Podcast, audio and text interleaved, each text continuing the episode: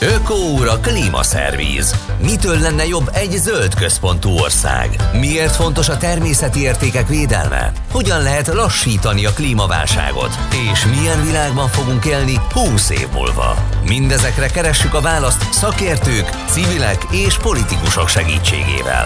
A műsorvezető Óna Molnár Dóra.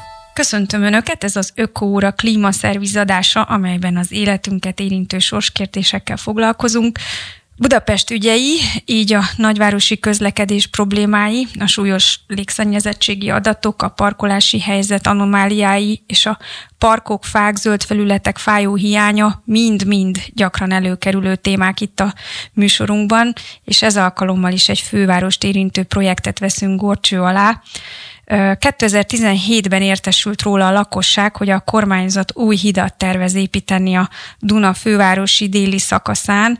Ez a projekt Galvani híd néven híresült el, így került be a köztudatba és kiderült, hogy az útpályái, a hídról levezető útpályák pont a József Attila lakótelep és a Vekerle közötti kiserdőt vágnák ketté. A projekt híre felháborította a helyi civileket, akik összefogtak és létrehozták a kiserdő védők csoportját, ez a csoport aztán időközben ö, egyesületté alakult, és hivatalosan is bekapcsolódott a hídépítési munkálatait megelőző engedélyeztetési, egyeztetési eljárásokba. Az elmúlt másfél évben rengeteg vita folyt egyébként a hídról, kell-e, nem kell-e, ezekről mind fogunk beszélni ahogy arról is, hogy mikor kezdik el építeni, és vajon milyen építési nyomvonalom. Vendégem itt a stúdióban Ferenci István, Kispest Zöld önkormányzati képviselője, az LMP budapesti elnöke, és nem mellesleg a Kiserdő Egyesület elnökségi tagja. Köszönöm, hogy elfogadta a meghívásunkat. Köszönöm a meghívást. Hát kevés egyesület mondhatja el magáról, hogy a kormányzati úthengerrel szemben erőt képes felmutatni, de a Kiserdő Egyesület egy ilyen. Ö, tulajdonképpen rögtön elérték a tiltakozásokkal, hogy 2017 őszén a beruházó leállította az erdő pusztulását jelentő projekt előkészítését, és azt is megígérték önöknek, hogy egy ö, ö, egyeztetési folyamatot indítanak, amelybe bevonják önöket, és egy olyan tervel fognak előállítani, ami előállni, ami nem érinti a kiserdőt. Mi teljesült az ígéretekből egyelőre? A az akkori folyamatokat valóban leállították, tehát a, mi augusztusban értesültünk 2017-ben arról egy indexcégből, hogy tervezik ezt a beruházást, és szeptember elején tervezték azt a tervtanácsi ülést megtartani, amelyen döntöttek volna az akkor felkínált három nyomvonal között. Ez nem történt meg, majd utána jött a 2018-as választás, addig már nem mozdult senki semmilyen irányban, maximum ígéreteket tett arra, hogy a kiserdő az, árt, az megmarad, tehát sértetlen marad, nem ártatlan, sértetlen, és ezek után már az új kormányzat által létrehozott Budapest Fejlesztési Központ, majd ami után na, megint megszűnt a legutóbbi választások után, Budapest Fejlesztési Központ vezényletével állítottak elő 6 plusz 1 nyomvonal változatot. Ez a hozott is ajándékot, meg nem is, volt is ruha rajta, meg nem is, de nem a legjobb értelemben. Tényleg volt hat nyom, vagy van hat nyomvonal változat, de lényegi különbség ezek között nincsen. Ebből a hat változatból négy így vagy úgy, de érinti a kiserdőt, vagy a mellette futó határutat, kettő pedig a József Attila alkotelep északi oldalát, az Ecseri utat érinteni. Tehát ez de... nagyon megterhelni az ott élőknek a környezetterhelést. Két változat a József Attila lakótelepieket, másik négy változata a József Attila és a Vekerle telepieket terheli meg. Egyébként van értelmes alternatíva arra, hogy ott a Vekerlét, illetve a József Attila lakótelepet ne érintse a hídépítés? Hát ehhez vissza kell menni a kájához, és pontosan ezt mondják a kiserdővédők, ezt mondjuk mi, ezt mondja az Egyesület, mire keresünk megoldást. Hogyha arra keresünk megoldást, hogy napi 50 ezer gépjárművet, benne jelentős számban tehergépjárműveket város lakott részein és zöld, zöld területein keresztül átvezessünk, akkor valószínűleg nem találunk jó megoldást, csak azt dönthetjük el, hogy melyik újunkba harapjunk. A kérdés szerintünk úgy merül fel, hogy miért kell egyáltalán napi 50 ezer járműre tervezni a város lakott részein, egy olyan részén, ami a városnak a bővülésével, hízásával gyakorlatilag hamarosan a belváros része lesz, a kiterjesztett belváros része lesz, miért kell ide ennyi autót behozni. Hogyha ezt a kérdést meg tudjuk válaszolni, akkor és szerintünk ezt úgy kell megválaszolni, hogy sokkal kevesebb autónak kell teret engedni, sokkal nagyobb hangsúlyt kell fordítani. A tömegközlekedésre, sokkal ö, több gondot kell fordítani arra, hogy az emberek helyben tudják intézni az ügyeiket, dolgaikat, meg legyen minden szolgáltatás és funkció a lakókörnyezetükben, és hogyha ezek mind teljesülnek, akkor a fennmaradó mobilitási igényeket személygépkocsi és tehergépjármű közlekedési igényeket már el lehetne valahogy osztani az érintett területek között szerintünk. Ehhez kellene híd? Mindenképpen kell híd, ebben nincs vita. Mi sem mondjuk, hogy nem kell híd, bárha ezzel vádolnak is minket. Ugye, hogyha valaki felületesen szemléli ezt az egész vitát, akkor nyilván a kiserdővédők és társaik azok, akik ellenzik a Galvani hídat. Mi a Galvani híd beruházásnak a jelenlegi formáját ellenezzük, az egy tény, hogy a Duna budapesti szakaszán, a déli részen van egy fájó hiányosság, 10 és fél kilométeren keresztül nem lehet átkelni Budáról Cseperre és Cseperről Pestre. Ez a Rákóczi híd és a, a Deák Ferenc híd, azaz az m 0 híd közötti szakaszt jelenti. De az is egy érdekes kérdés, hogy ha már építünk déli hidat, és ez a soron következő híd, a, ugye a kormányzati döntések, az építés szakma, közlekedés szervezési szakma mind azt mondja, hogy egyszer délen, egyszer északon, egyszer délen, egyszer északon, és legutóbb a megyeri hidat építették meg. Tehát, hogyha kell híd délen, akkor miért ilyen közel építjük a Rákóczi hídhoz? Most van tízes kilométer hiátus, építünk másfél kilométerre a Lágymányosi öböltől még egy hidat, még mindig lesz 9 kilométer hiány, Albert falva és Cseppel még mindig nem lesz összekötve, Csepelnek a lakott részei most se lesznek összekötve gyakorlatilag Dél-Budával, hiszen a Csepeli sziget csúcsra érkezne meg a Galvani híd, ahol senki nem lakik. Karácsony Gergely főpolgármester is egy másik nyomvonalon alakítaná ki az új hidat, Pesterzsébet felé, tehát egy délebbi részen építeni, Cseppel és Budafok lakó területeit tudná ez összekötni. Albert Falvai hídnak nevezte, azt hiszem Így egy van. nyilatkozatában. Ez önökhöz is közelebb állna ez a, ez a terv? Ő mondjuk nem mondta azt, hogy csak ezt támogatná, tehát ő beállt a Galvani híd vitájába, és hát szélesre tárta a egyeztetést, vagy próbálja legalábbis, és ilyen közösségi gyűléseken uh-huh. megvitatja ennek a projektnek a különböző aspektusait. Azt, azt, azt egészen biztosan állíthatom, hogy közel áll hozzánk. Azt, hogy most a, a kísérővédők Albert falvisták vagy galvanisták lennének, azt, azt, azt szerintem nem is kell eldöntenünk. A, az Egyesületnek, meg ennek a csoportosulásnak, lakóhelyi civil mozgalomnak tulajdonképpen az az igénye, hogy valódi társadalmi vita legyen a lényegi kérdésekről. Tehát ne azt tudjuk eldönteni, hogy, hogy az a szörnyű forgalmi terhelés, zajszennyezés, környezetszennyezés, ami mindenképpen jár egy városi autópálya jellegű ö, hálózati elemmel, hogy az kit sújtson, hanem hogy milyen infrastruktúrára van szükségünk eleve.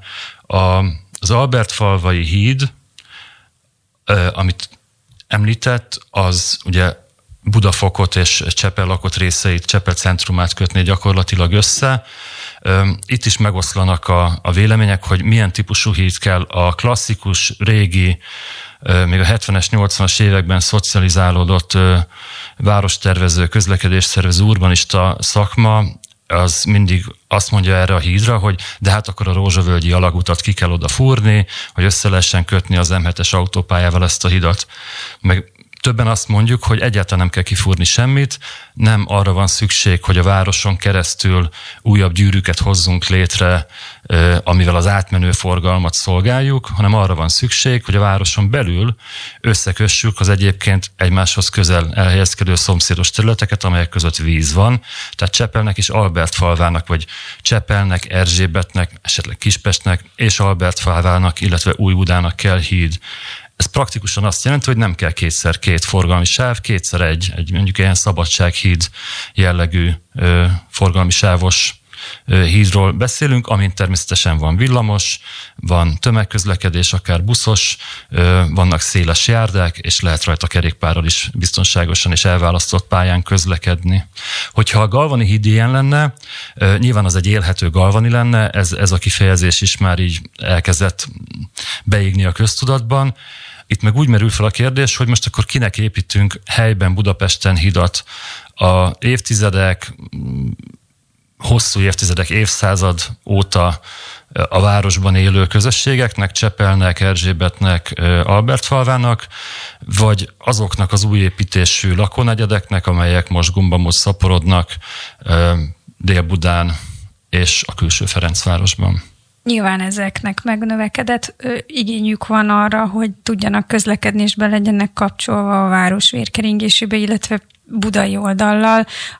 Az, hogy így gombamód szaporodnak, ez egy ténykérdés, meg kell, meg kell -e hozzáteremteni a közlekedési infrastruktúrát egy híddal, ez egy nagy kérdés, vagy hogy ezt a pénzt, amit a hídra fordítanak, 420 milliárd, 500 milliárd forintról beszélünk. Ilyen, ilyen becsléseink vannak, igen. Igen, igen. hogy lehet-e másra fordítani, hogy ott a forgalomterhelés csökkenjen, és hogy jobban elérhetőek legyenek a helyi lakosok számára a különböző csomópontok a városban?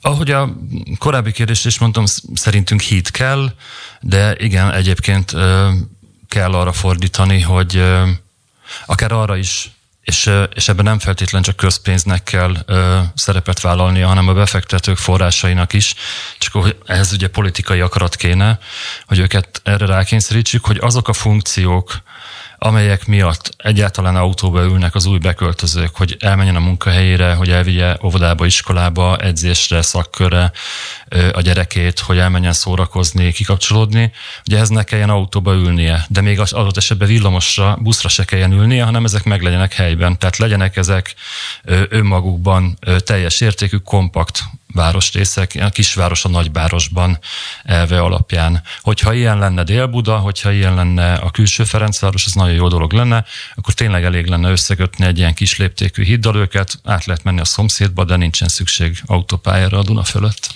Most nem nyertek-e egy kis időt a kiserdői ragódók, illetve ennek a projektnek a átgondolása irányába gondolkodók, hiszen most megszorító csomagot jelentett be a kormány, amelyben arról is van szó, hogy a következő időszak fejlesztéseit most leállítják egy időre, a már meglévőeket viszik tovább. Az a kérdés, hogy a Galvani híd a meglévőek közé tartozik-e, vagy ez most egy kis halasztást nyert? Ez nagyon jó kérdés. A költségvetésnek a főszámaiból ez nem derült ki. A és valószínű, hogy a, hogy a részletesebben kibontott fejezetekből sem fog kiderülni, ez, ez valamilyen kormányhatározatban fog valószínűleg megjelenni, hogy, hogy most melyeket tekintik ők folyamatban lévő beruházásnak.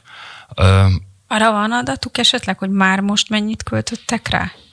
Tehát a tervezési szakasz, meg a különböző... Én ment, mentálhigiénés okok miatt nem jegyeztem meg ezt a számot sokat, nagyon-nagyon mhm. sokat nyilván, eh, ahogy egyébként a déli körvasútra is, és egy csomó olyan projektre, ami eh, vagy gyerekcipőben jár, vagy ott sem.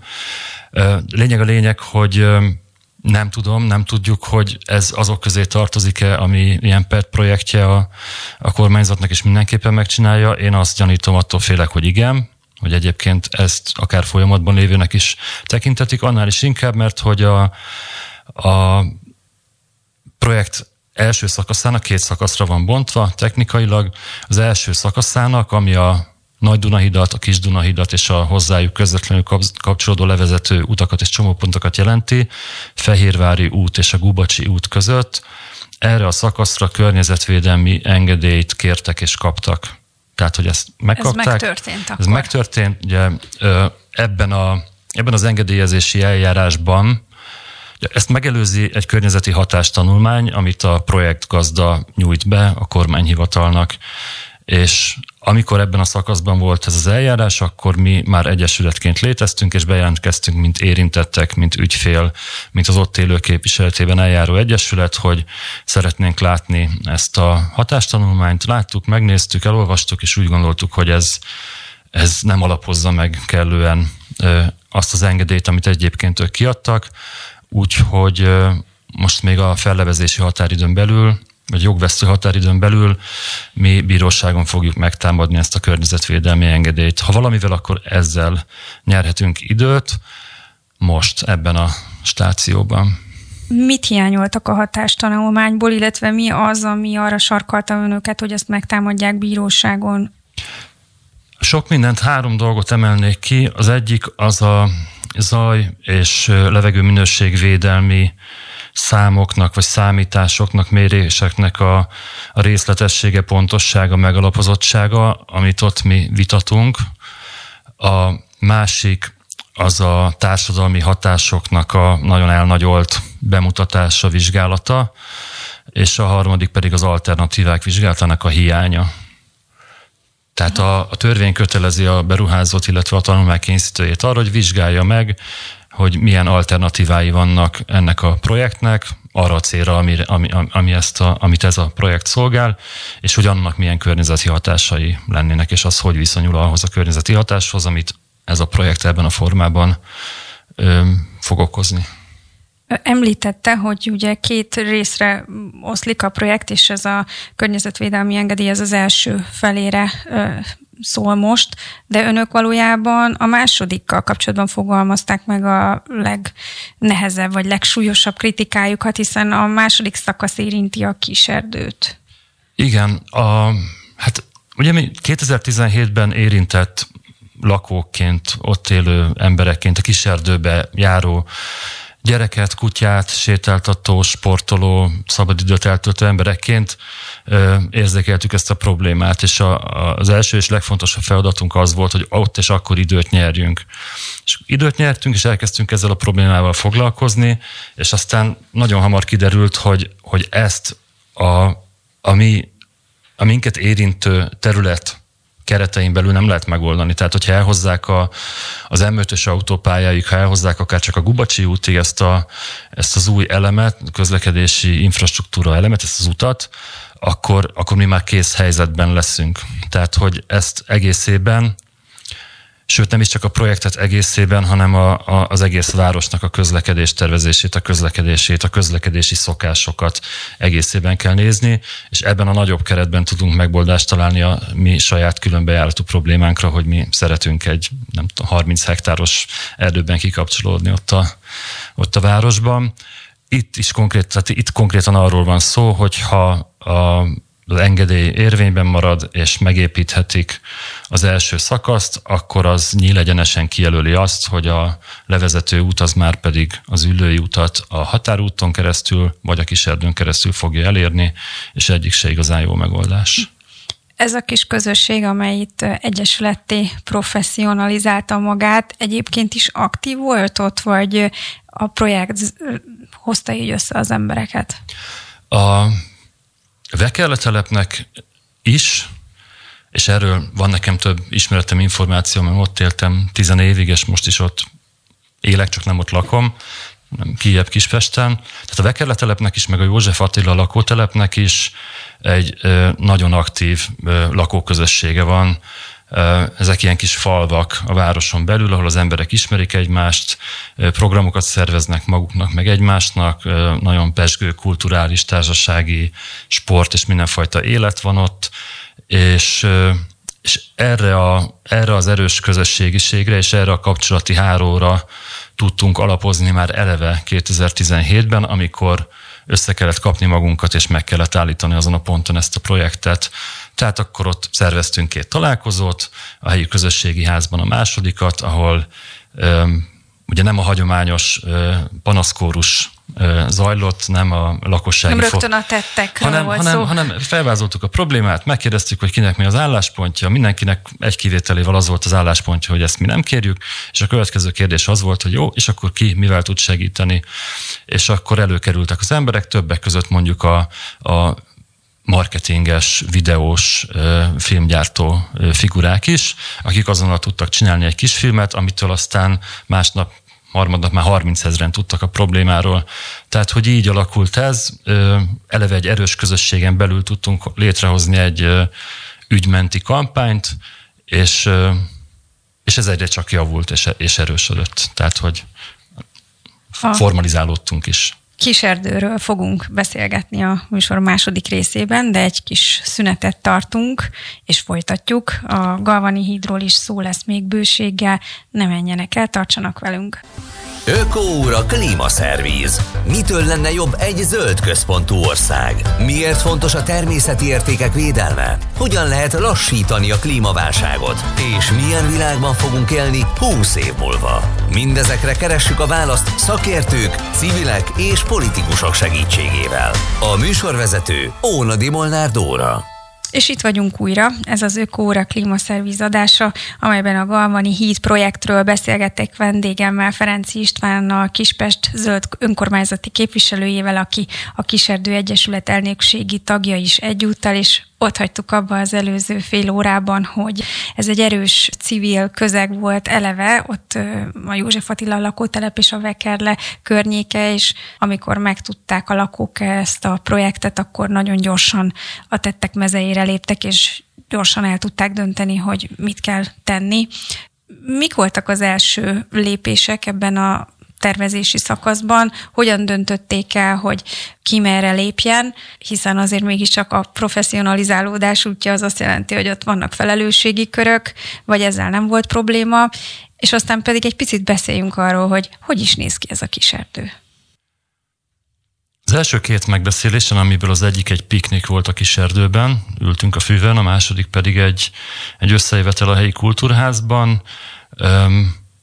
Ugye a problémának a tárgyalása az kidobta magából azt, hogy akkor itt milyen feladatok lesznek, vannak, és a jelenlévőknek a, az affinitása, meg a készségei, az pedig adták azt, hogy akkor ki mihez tud hozzálátni. De utána hamarosan és akkor létrehoztuk a Facebook oldalunkat, Facebook csoportunkat, létrehoztuk azt a videót, amivel elindítottuk a kampányt, chat szobát, stb. Tehát a szervezéshez szükséges alapvető eszközöket. De ez végig önkéntes alapon ment, gondolom. Ez, ez Vagy hát ilyen olyan értelem, társadalmi célú munkában. Ez olyan értelme volt önkéntes, igen, hogy a, rajtam kívül mindenki önkéntes alapon csinálta, eredetileg. Én, én ezt, ezt beszámítottam a képviselői munkámban, és egyébként kaptam is támogatást, meg információt a, a helyi önkormányzatból, illetve polgármesteri hivatalból, a Kispestiből. Tehát, hogy rajtam kívül, aki kvázi képviselőként ezért tiszteldéja meg volt fizetve, mindenki önkéntes volt és, és ingyen dolgozott. A, hamar heti találkozókat kezdtünk tartani, és a döntéseinket azokat konszenzussal hozzuk jobbára, igen, mai napig is egyébként. Igen, ami azt jelenti, hogy, hogy lehet valakinek mondjuk ellenérzése, de amíg nem blokkol valamilyen döntést, akkor együttes döntéssel megyünk tovább. Tehát így, uh-huh. konszenzussal. Akkor egy kicsit beszéljünk erről a kis erdőről. Mik az adottságai, mik a természeti kincsei, miért fontos, hogy megmaradjon a intakt módon? Uh-huh. Tehát a Vekerle telep az egy egy kilométeres szakaszon a határúttal van határolva, és ennek a túloldalán van a, a erdő, tehát ez körülbelül egy kilométer, valamivel több, mint egy kilométer hosszú, és egy ilyen 100-101 néhány méteres erdősáv. Hogy 30 vagy 13 foszipályányi, azt mindig összekeverem, mert angolul nagyon hasonló. Ez nem egy, nem egy őserdő, ilyen értelemben nem, tehát nem természetvédelmi terület, valamikor ez egy pusztaság volt. Ez egy városi dzsungel? Ez egy beerdősödött véderdősáv tulajdonképpen. Igen, a fekete dió, juhar, tölgy, akác, nyugati ostorfa, nyár, nyír, talán fűzis, tehát hogy nagyon sokféle fa azért megtalálható benne. Volt szürkegémünk egy időben, vannak kacsáink, két, két kacsa család van benne, bagyok, mindenféle egyéb városban is szokásos madarak. Amikor a csatornázási művek nem kotorja ki őket, akkor aranyhalak is vannak, mert hogy itt van egy vízfolyás is, ami átmegy a, a, az erdőn hosszában, ez a sok néven nevezik, büdösárok, illatosárok, büdöspatak, illatospatak. Úgy érzem, megosztja a közönséget. Már nem büdös, ez valamikor büdös volt, mert a, a, hogyha elindulunk fölfele ezen a vízfolyáson, akkor kőbánya irányában a hízlaló téren találjuk magunkat, az valóban hízlaló tér volt valamikor, és akkor ott a, a sertéstelepről a hígtrágyát engedték bele ebbe a e, természetes víz folyásba, és akkor valószínűleg büdös volt, most már nem az. Tehát a illatos árok. Igen, ez van benne, és... Mennyire hanyagolt ez a terület? Ez egy nagyon jó kérdés. Volt nagyon rossz híre ennek a területnek hogy ide nem engedném ki a gyerekemet, hogy itt hajléktalanok vannak, prostituáltak vannak, itt az emberek megtámadják, sötét van, nem biztonságos, stb. koszos, ide csak a kutyáját hordja ki a dolgát csinálni a, a jó nép, és a többi.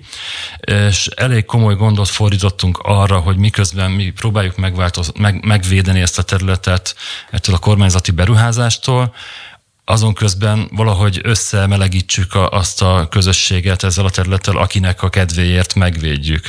Tehát, hogy egyfelől van ez a protest munka, amit végzünk, másfelől meg van ez a cuki oldala a dolognak, hogy Halloween a kiserdőben, kikelet a kiserdőben, piknik a kiserdőben, mindenféle gyermekes kutyás program a kiserdőben, és a mai napot tartunk, hogy ja, meg szeretném említeni mindenképpen, hogy a FESOFE, kezeli az egyik részét, ez a Ferencvárosi köztületes cég, és a Pilisi Parkerdő társaság a másik felét, és velük nagyon jó kapcsolatban vagyunk, szemétszedéseket rendezünk, amiben ők is segítenek.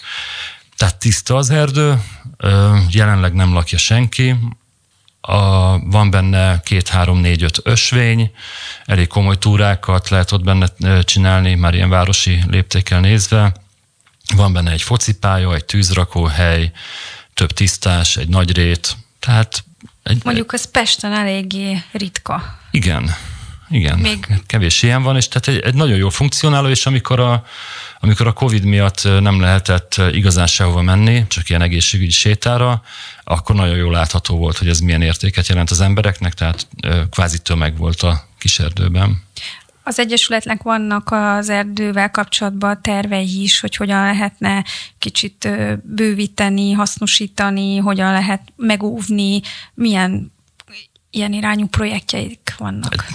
Túl azon, hogy általánosságban szeretnénk ott tartani, meg oda hívni az embereket, úgy, hogy egyébként a túlhasználatot azért nem, hogy ne okozzunk mi konkrétan túlhasználatot. Gondolkozunk tanúsvény létrehozásán, valamilyen valamilyen típusú, valamilyen formájú tanúsvényen. Az illatosárok környezetének a, a megújításán, egy ilyen szelidebb, természetközelibb kezelésen, illetve hát a távlati terveink között szerepel az is, hogy, hogy egy kicsit elgörbítsük ezt a medret, és hogy több víz maradjon meg ezen a területen, legyen esetleg valamilyen kis tó, le lehessen menni az árokparton, most nagyon meredek a rézsű, csak messziről lehet látni, hogy mi van ott, ilyesmi, és hát valamikor volt itt a területen egy egy hajléktalan szálló, tehát nem egy ilyen önkényes területfoglaló, hanem a Máltai Szeretett Szolgálatnak egy épülete, azt lebontották, és annak a helyén egy ilyen kis hársfaligetet ültettünk, együtt a Pilisi Parkerdő szakembereivel egyébként. Akkor egy kicsit kavarjunk vissza a Galvani hídhoz. Ugye sokan mondják azt, hogy a híd maga vonzaná a közlekedést, tehát a nagy gépjárműveket és a személy autóforgalmat is megnövelni.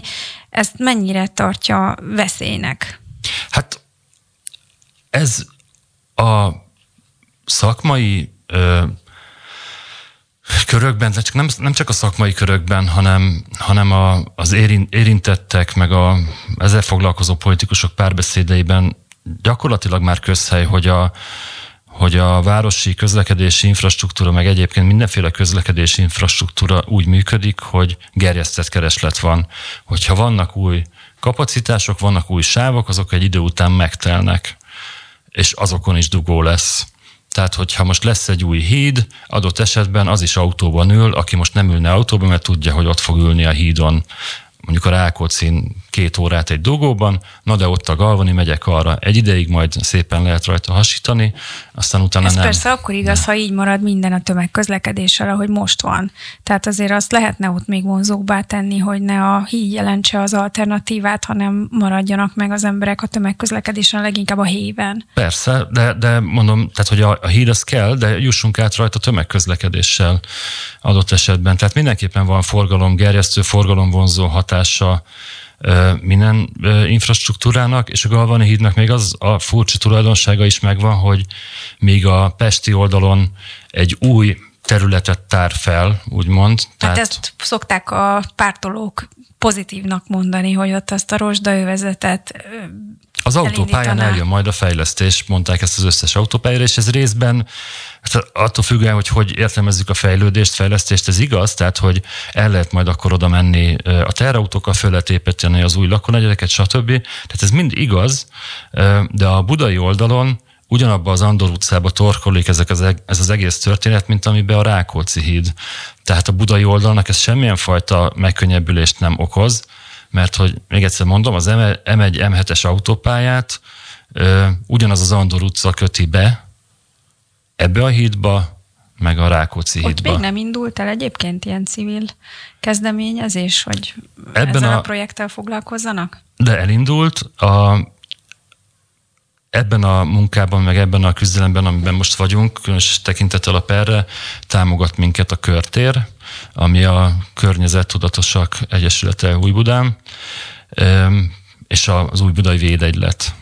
Tehát azért ott is van az embereknek tudomása erről, ők is aktívak, ha nem is olyan régen, öt éve, mint, mint, mint ahogy mi, de egyébként ott van másik súlyos ügy is, ahol egyébként si, ö, sikert értek el a civilek, ez a déli körvasútnak a teherforgalomra való ö, megújítása volt. A Hamzsabégi sétány, ahol a Popék nevű civil szervezet perelte hasonló módon a kormányhivatalt a környezetvédelmi engedély kiadása miatt, és ők nyertek. Uh-huh. Elképzelhető egyébként, hogy ha megépül most eredeti formájában, ahogy tervezik a kormányzati szakemberek ezt a hidat, akkor rövidülni fog az utazási ideje az embereknek legalább egy átmeneti időre, és akkor még azt is hozzátenném azt a kérdést, hogy mennyire valószínű az, hogy esetleg bevezetik a belvárosban, tehát a szorosan vett belvárosban a dugódiat, ami esetleg kifele tolná a híd, hídon közlekedőket? Biztos lesznek olyan utazások, amik rövidülnek. Én például, hogyha Kispestről akarok menni a Balatonra, akkor azt most nagyjából úgy teszem meg, hogy kimegyek az M5-ös autópályára, kimegyek az M0-ásig, az M0-áson elmegyek az M7-esig, és akkor ott lemegyek a Balatonra, ha egyébként úgy döntök, hogy autóval megyek.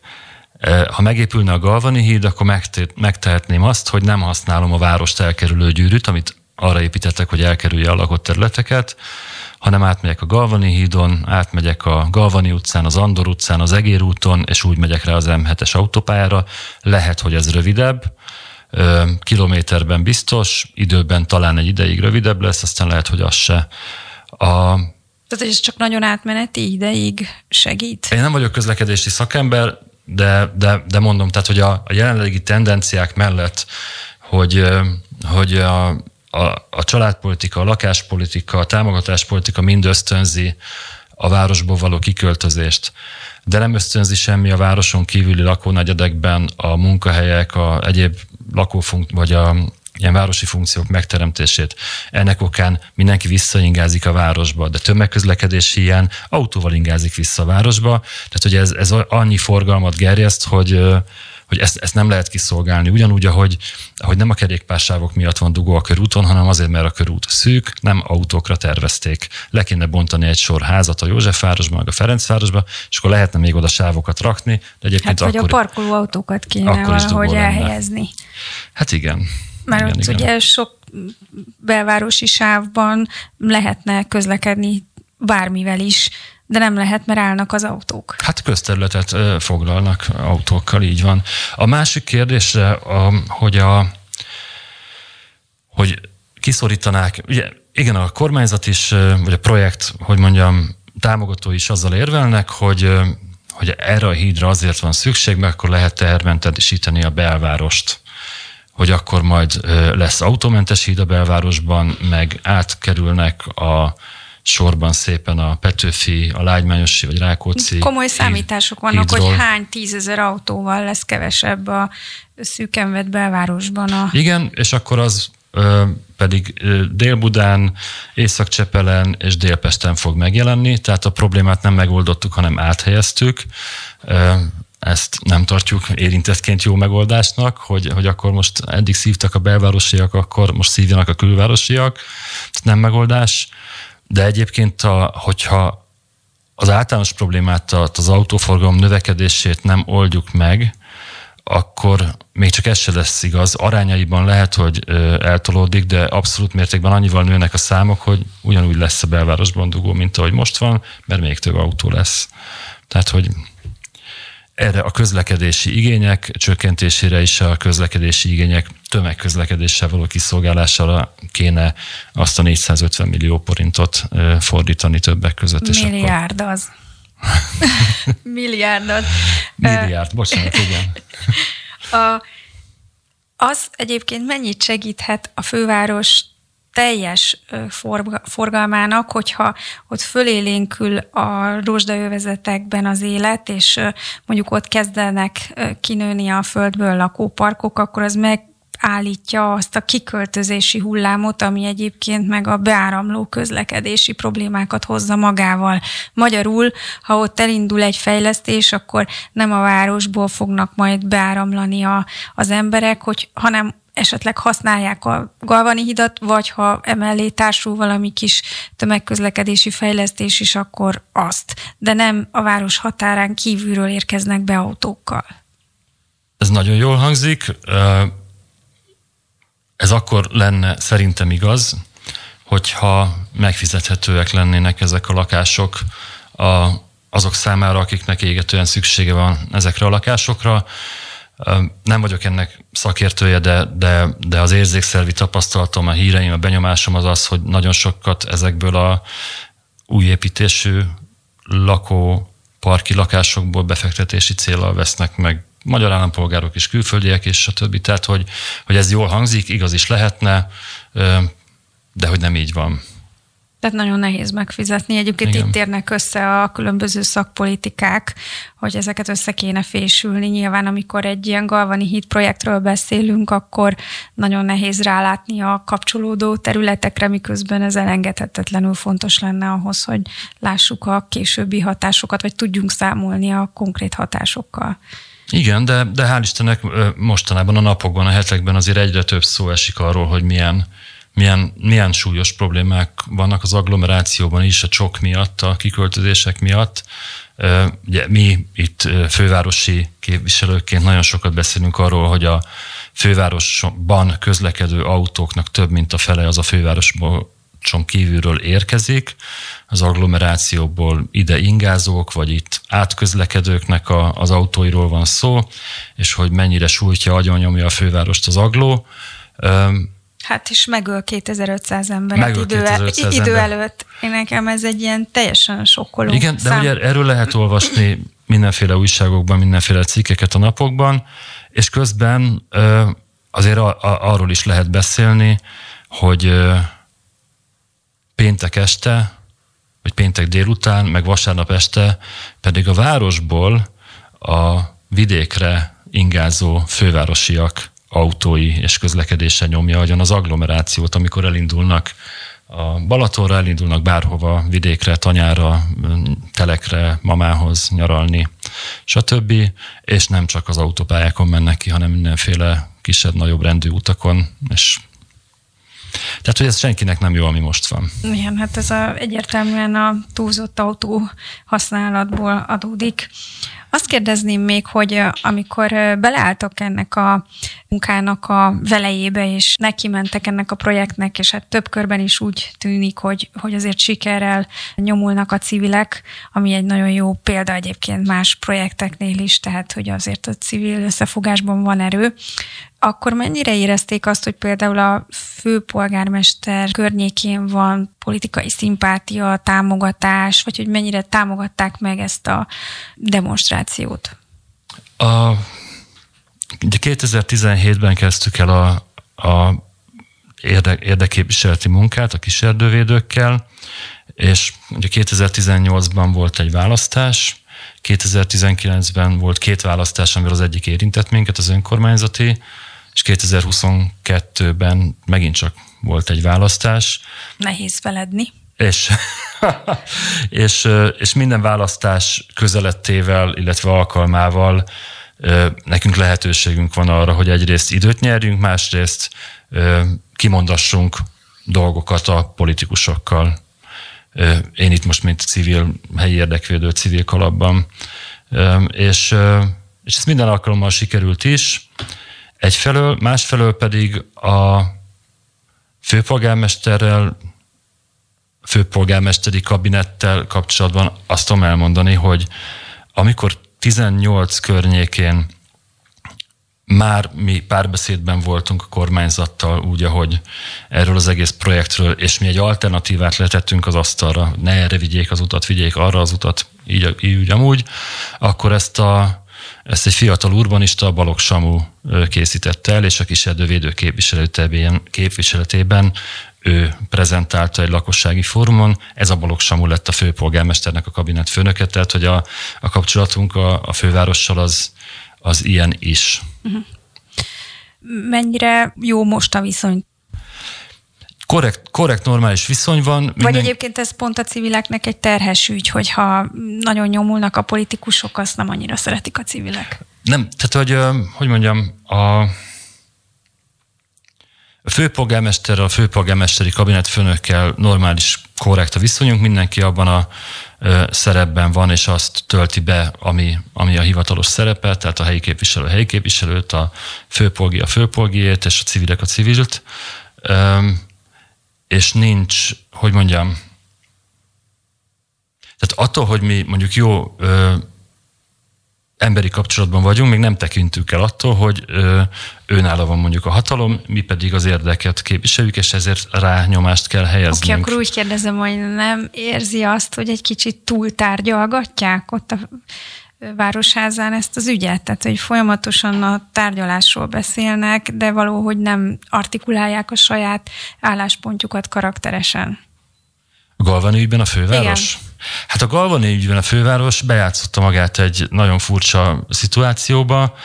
A röviddel a 19-es választási győzelem, önkormányzati választási győzelem után ahol volt stadionstop, meg, meg mindenféle a programban, Karácsony Gergely programjában, ö, tulajdonképpen között egy alkut, ő is, meg a 9. kerületi polgármester Baranyi Kriszta is, a kormányzattal, hogy jó, hát akkor végül is mégiscsak lesz stadion, meg mégiscsak lesz Galvani híd, de ellenben lesznek kerületi, önkormányzati, egészségügyi intézményi fejlesztések, és, és akkor ez így jól van.